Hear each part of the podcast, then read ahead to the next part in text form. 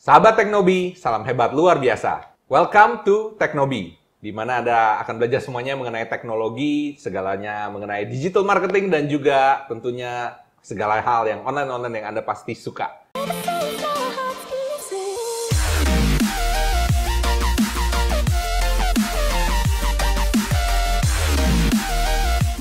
Nah, hari ini kita kedatangan Pak Chandra Putra Negara dari channel SB 30 Sukses Before 30. Ya. Nah, Pak, senang sekali hari ini Bapak bisa datang uh, di channel Teknobi. Ya, sama. Tentunya para sahabat-sahabat Teknobi juga pengen tahu dong, ya kan? Iya.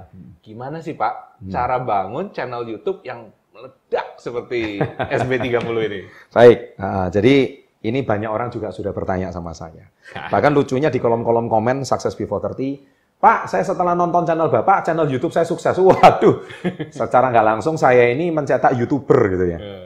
Awalnya saya ini sebetulnya lucunya gini Pak Michael. Saya itu setelah subscriber saya sudah 100 ribu, saya baru tahu kalau saya ini istilahnya tuh YouTuber gitu loh. saya tidak tahu kalau saya ini dulu seorang YouTuber. Awalnya subscriber itu apa saya juga nggak tahu. Viewer itu apa saya juga nggak ngerti. Pokoknya intinya saya cuma membagikan pengalaman saya di dunia usaha.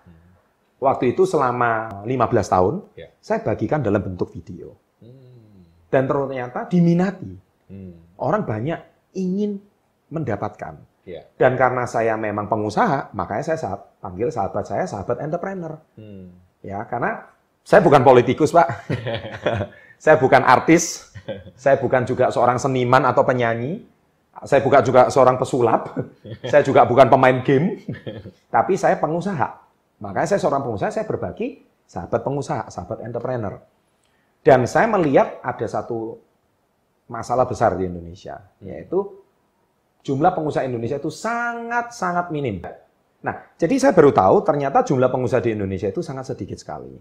Dan itu sangat bukan berita gembira menurut saya, itu sangat menyedihkan sekali.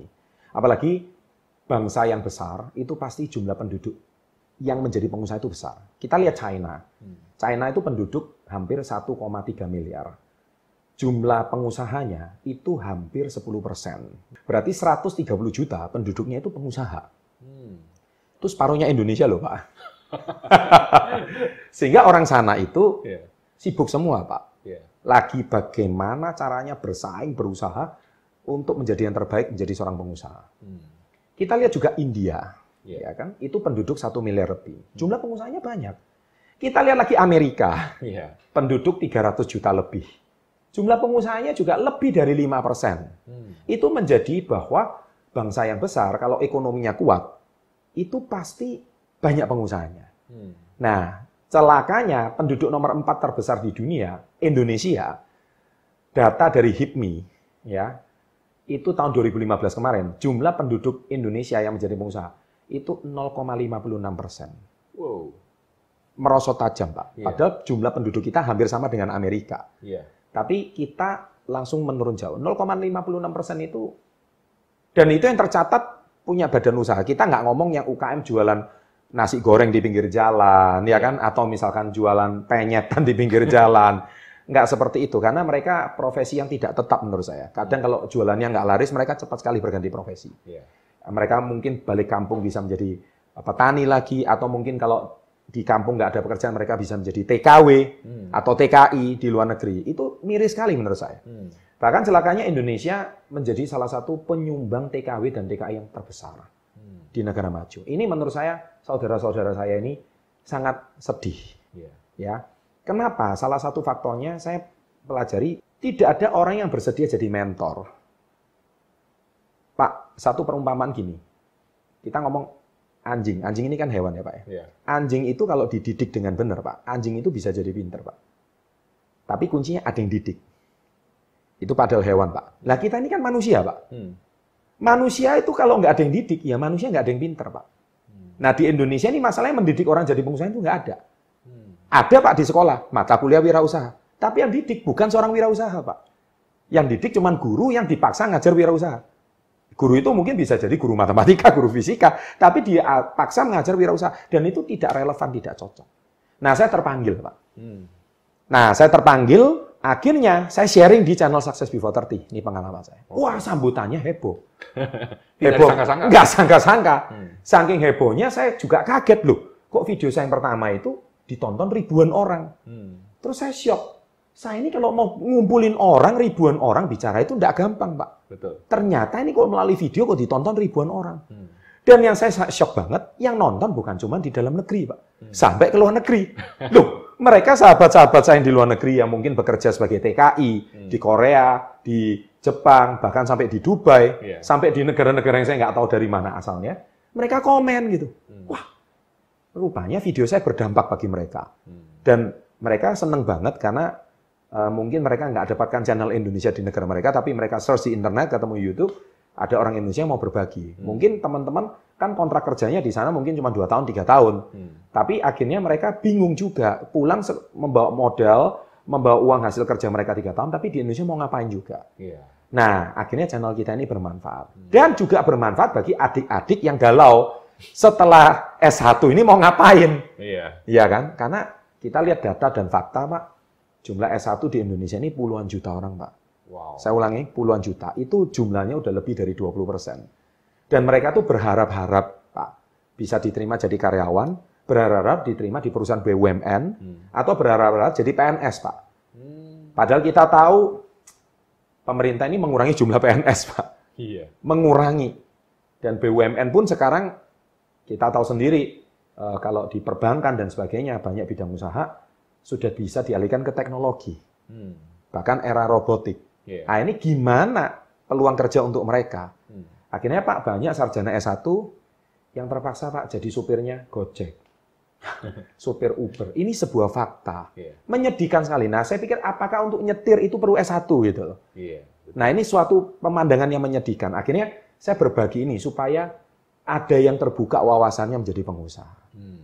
Dan kayaknya di Indonesia, di televisi maupun media cetak, nggak banyak pengusaha yang mau berbagi Pak. Hmm. Nah, saya karena udah di perusahaan saya yang pertama ini terbiasa membagikan peluang usaha, saya bagikan seperti itu. Jadi kuncinya kalau mau bangun channel YouTube yang sukses menurut saya Pak ya, Hmm. yang pertama Hmm. yaitu Anda harus fokus pada kekuatan Anda. Itu basically nomor satu. Oke. Jadi saya nggak suruh Anda ini semua harus ikut-ikut channel saya. Hmm. Lagian kalau saya, karena memang saya punya pengalaman 15 tahun yang bisa saya bagikan. Hmm. Nah, Anda ini kalau punya kekuatan, misalkan nyanyi, Hmm. tapi suara Anda merdu, Hmm. keren. Yang tahu cuman orang satu kampung. Nah, kenapa di kamar mandi misalnya? di kamar mandi Iya. nyanyi sendiri gitu? Orang nyanyi itu terpukau dengan suara Anda. Masalahnya yang terpukau cuman orang yang hadir Iya. mendengarkan suara Anda saat itu. Contohnya mungkin di kondangan orang kawin, orang nikahan mungkin kali. Ya kan? Orang tahu, wah yang datang mungkin 50 orang, 100 orang terpukau sama suara Anda. Nah masalahnya, sayang kalau suara Anda itu nggak direkam. Hmm. Sekarang kan handphone udah canggih, Pak. Iya. Zaman saya dulu membangun channel YouTube, nggak handphone nggak secanggih sekarang, Pak. ya kan? Nah, handphone canggih, tolong direkam, Hmm. diupload. Siapa tahu yang menikmati suara Anda itu bukan cuma orang di kampung Anda, Hmm. tapi seluruh orang yang ada di internet. Dan itu jumlahnya unlimited. Jadi fokus sama kekuatan Anda. Contoh lagi, Anda punya kekuatan eh, suka ngelawak contohnya gitu. Hmm. Yang tahu ngelawak itu teman-teman Anda. Hmm. Ya kan? Ini tukang jahilin orang contohnya. Orang kalau dengar Anda ngelawak itu orang bisa tertawa. Masalahnya tertawa cuma yang tahu teman kamu gitu. Hmm. Nah, tapi gimana kalau Anda ngelawak eh, sekarang mungkin channelnya namanya prank gitu ya. Iya. Ya, Anda itu suka ngelawak, orang lucu banget. Tapi intinya, Anda jangan niru orang lain. Hmm. Kalau Anda niru orang lain, akhirnya channel Anda ini nggak original. Iya. Kalau channel Anda nggak original, bisa nggak sih punya subscriber? Bisa. Bisa nggak sih punya viewer? Bisa. Tapi sangat fenomenal? Tidak. Hmm. Karena orang tahu kalau Anda ini copy-paste dari channelnya orang lain. Iya. Nah, akhirnya Anda nggak bisa membangun channel yang sangat sukses. Nah, channel saya ini Success Before 30, very original. Karena this is me. Iya. Itulah saya. Saya berbagi memang murni dari pengalaman saya. Hmm. Nah, jadi akhirnya hmm, kalau misalkan Anda sekarang punya hobi main game contohnya, jangan cuman main game, tapi Anda kalau sekarang banyak channel gaming yang sukses di YouTube, itu karena Anda punya kekuatan yang mana kekuatan Anda ini Anda sharekan pada orang lain, bu- bukan cuma sendirian. Nah, inilah salah satu eh, fokus pada kekuatan. Dan ingat pesan saya, jangan berharap kalau Anda membangun channel YouTube, berharap dapat duit dari YouTube.